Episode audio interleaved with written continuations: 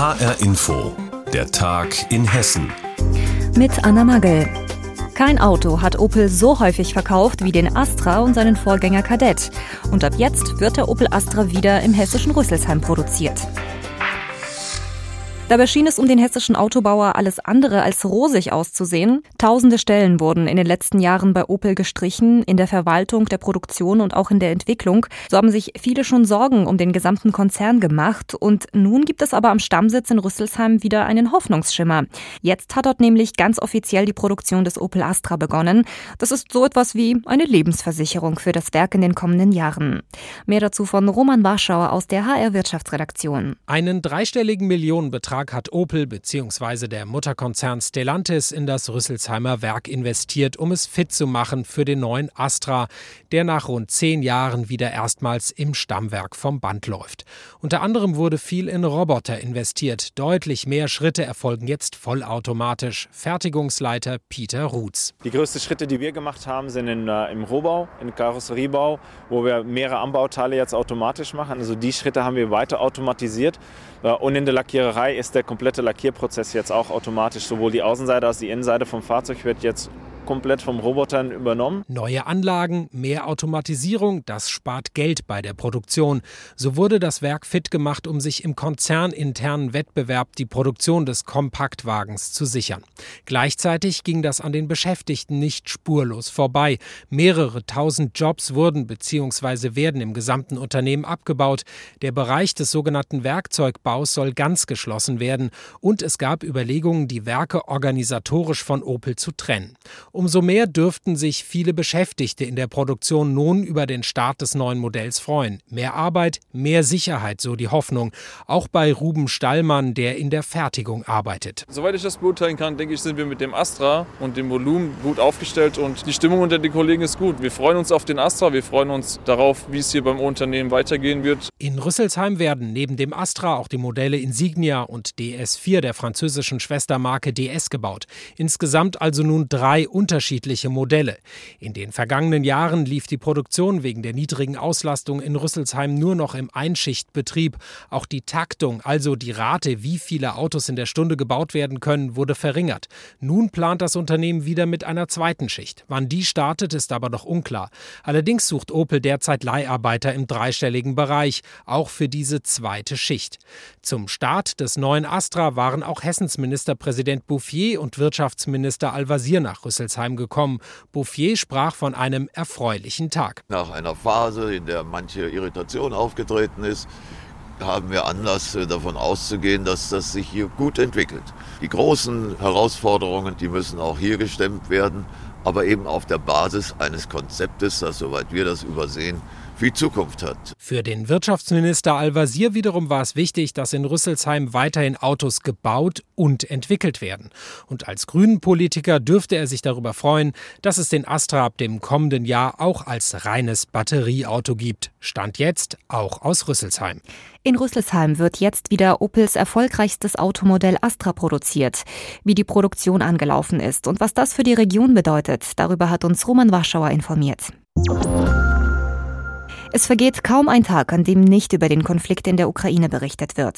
Am vergangenen Wochenende etwa sind weitere US-Truppen in Polen angekommen, um die Ostflanke der NATO zu stärken, angesichts der russischen Truppen in der Nähe der Ukraine. All diese Truppenbewegungen der NATO und Russlands machen vielen Menschen Angst, dass der Konflikt eskalieren könnte und dass letztlich ein Krieg in Europa ausbricht. Das Thema beschäftigt natürlich auch Menschen hier in Hessen und vor allem die, die ursprünglich aus Russland kommen.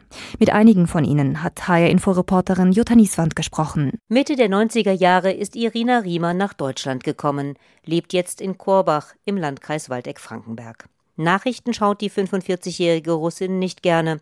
Trotzdem bekommt sie viel mit vom ukrainisch-russischen Konflikt, denn ihre Schulfreundin lebt im Donetsbecken, nicht weit von der Grenze zur Ukraine. Und diese Freundin erzählt Irina Riemer auch immer wieder graue Dinge, wie sie es nennt, wenn die beiden miteinander über Smartphone Videochatten. Natürlich haben die Angst und sie können unterscheiden, wie weit kommt, wie sagt man, diese Bomben. Aha, weit, dann brauchen sie nicht zu verstecken. Wenn zu nah, dann müssen sie schon in die Keller gehen. Irina Riemer kann kaum fassen, dass es überhaupt so weit gekommen ist. Das ist grausam, finde ich. Weil Wir sind alle Schwester und Bruder. Was soll das? Ganze Welt guckt, was da abgeht seit 2014 traurig. Sie will auch gar keine Position beziehen in diesem Konflikt. Schließlich waren ja alle mal in der Sowjetunion zusammen, sagt sie. Egal welche Nationalität, ob Russland, Ukraine, Usbekistan, Kasachstan. Und jetzt sollen auf einmal alle Feinde sein? Das findet sie nicht in Ordnung. Auch Vladlena Zeller möchte sich auf keine Seite schlagen denn sie hat Verständnis für beide. Ich bin genauso im Westen und sehe da, es muss was unternommen werden, ganz dringend. Ne? Und ich verstehe die russische Seite, die auch darauf pochen, jetzt zu sagen, bis hier und nicht weiter. Schließlich gehe es ja um die Einflusszone Russlands direkt vor der eigenen Haustür. Und natürlich wolle das Land nach wie vor zu den Großmächten gehören. Vladlena Zeller, Anfang 40, kommt ursprünglich aus Orjol in Zentralrussland, rund 360 Kilometer südwestlich von Moskau. Orjol ist die Partnerstadt von Offenbach, wo Vladlena Zeller auch zuerst in Deutschland gewohnt hat. Inzwischen lebt sie in Frankfurt. Die Wurzeln des ukrainisch-russischen Konflikts liegen ihrer Ansicht nach weit zurück. Nach dem Zusammenbruch der Sowjetunion, da finden wir die ersten Ansätze.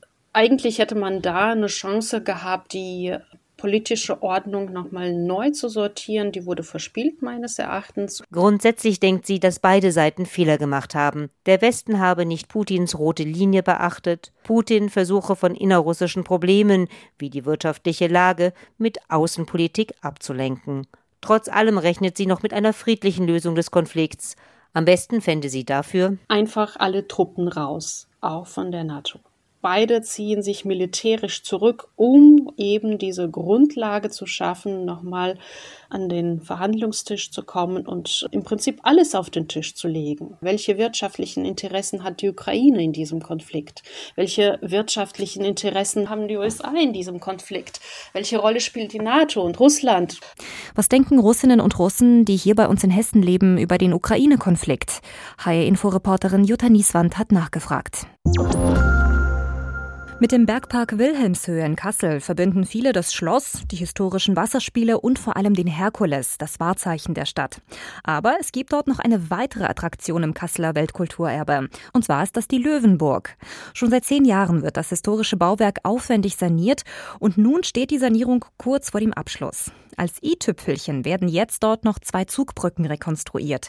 Wie die genau aussehen, hat sich HR-Inforeporter Michael Pschibilla für uns angeschaut. Vor der Kasseler Löwenburg ist ein Laster vorgefahren mit einem aufmontierten Kran. Jetzt hieft der Kran eine tonnenschwere Holzkonstruktion in die Höhe. Es ist der obere Teil einer Zugbrücke. Er schwebt über dem Nordtor der Löwenburg und muss genau in die dafür ausgesparten Teile der Burgmauer manövriert werden. Erstmal so weit reinschieben. Rekonstruktion und Einbau einer historischen Zugbrücke.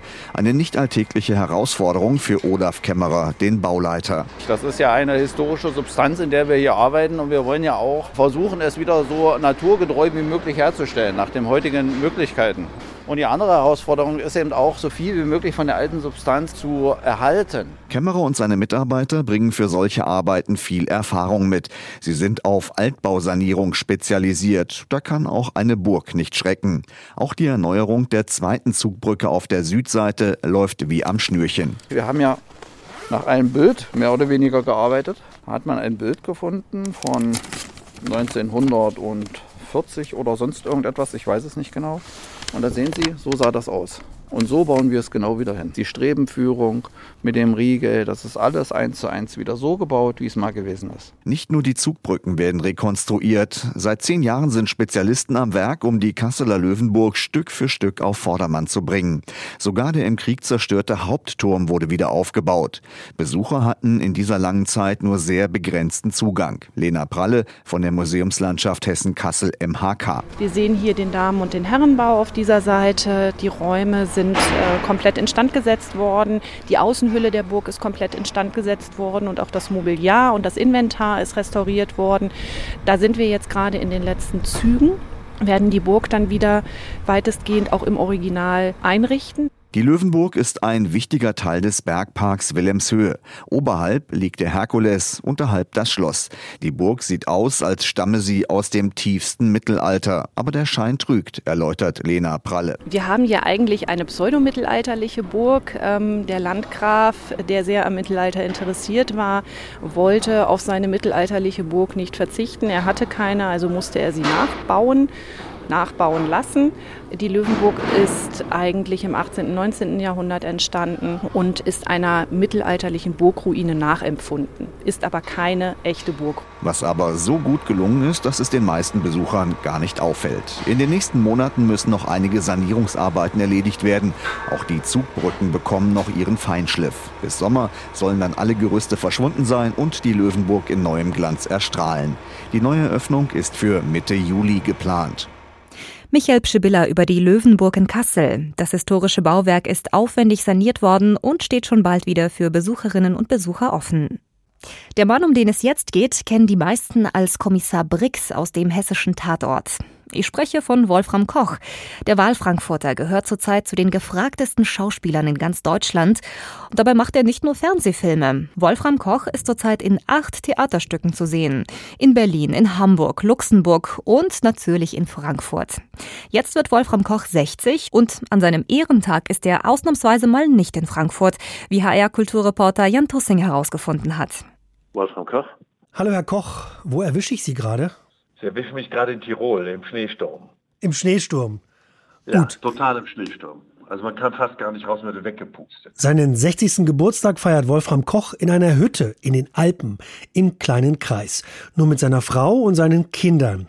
Das ist ungewöhnlich und Corona geschuldet. Tatsächlich an meinem Geburtstag, ich hatte eigentlich nie frei. Deswegen ist diese Woche irgendwie, ehrlich gesagt, auch mal so angenehm.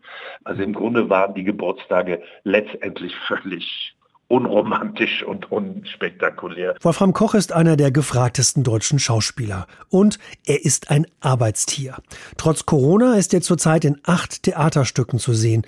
Dafür reist Wolfram Koch durch die gesamte Republik. Wie schafft er das? Nur mit Spaß, sonst ist nicht zu machen. Keine Chance. Also ich habe diesen Beruf angefangen mit elf Jahren zufällig, bin da reingerutscht in dem Theater der Jugend in Bonn. Und dann habe ich während meiner ganzen Schul- und Jugendzeit im Grunde immer Theater gespielt.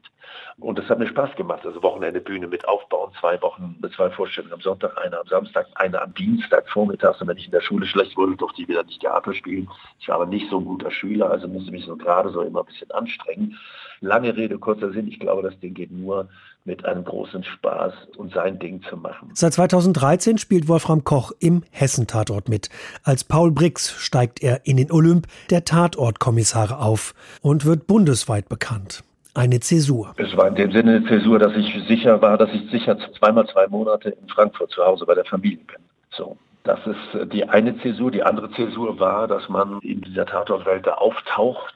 Aber ehrlich gesagt versuche ich einen guten Film zu machen und ich bin nicht so der Tatortgucker. Ich bin ohne Fernsehen groß geworden. Das heißt, ich habe dieses Tatortritual nicht so drin, muss ich ehrlich sagen. Ein Tatortkommissar, der nicht gerne Tatort guckt.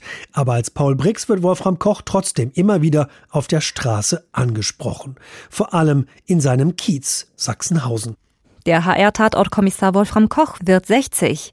Zu diesem Anlass hat HR-Inforeporter Jan Tussing den erfolgreichen Schauspieler porträtiert. Und das war der Tag in Hessen mit Anna Magel. Die Sendung gibt es auch wie immer als Podcast auf hrinforadio.de.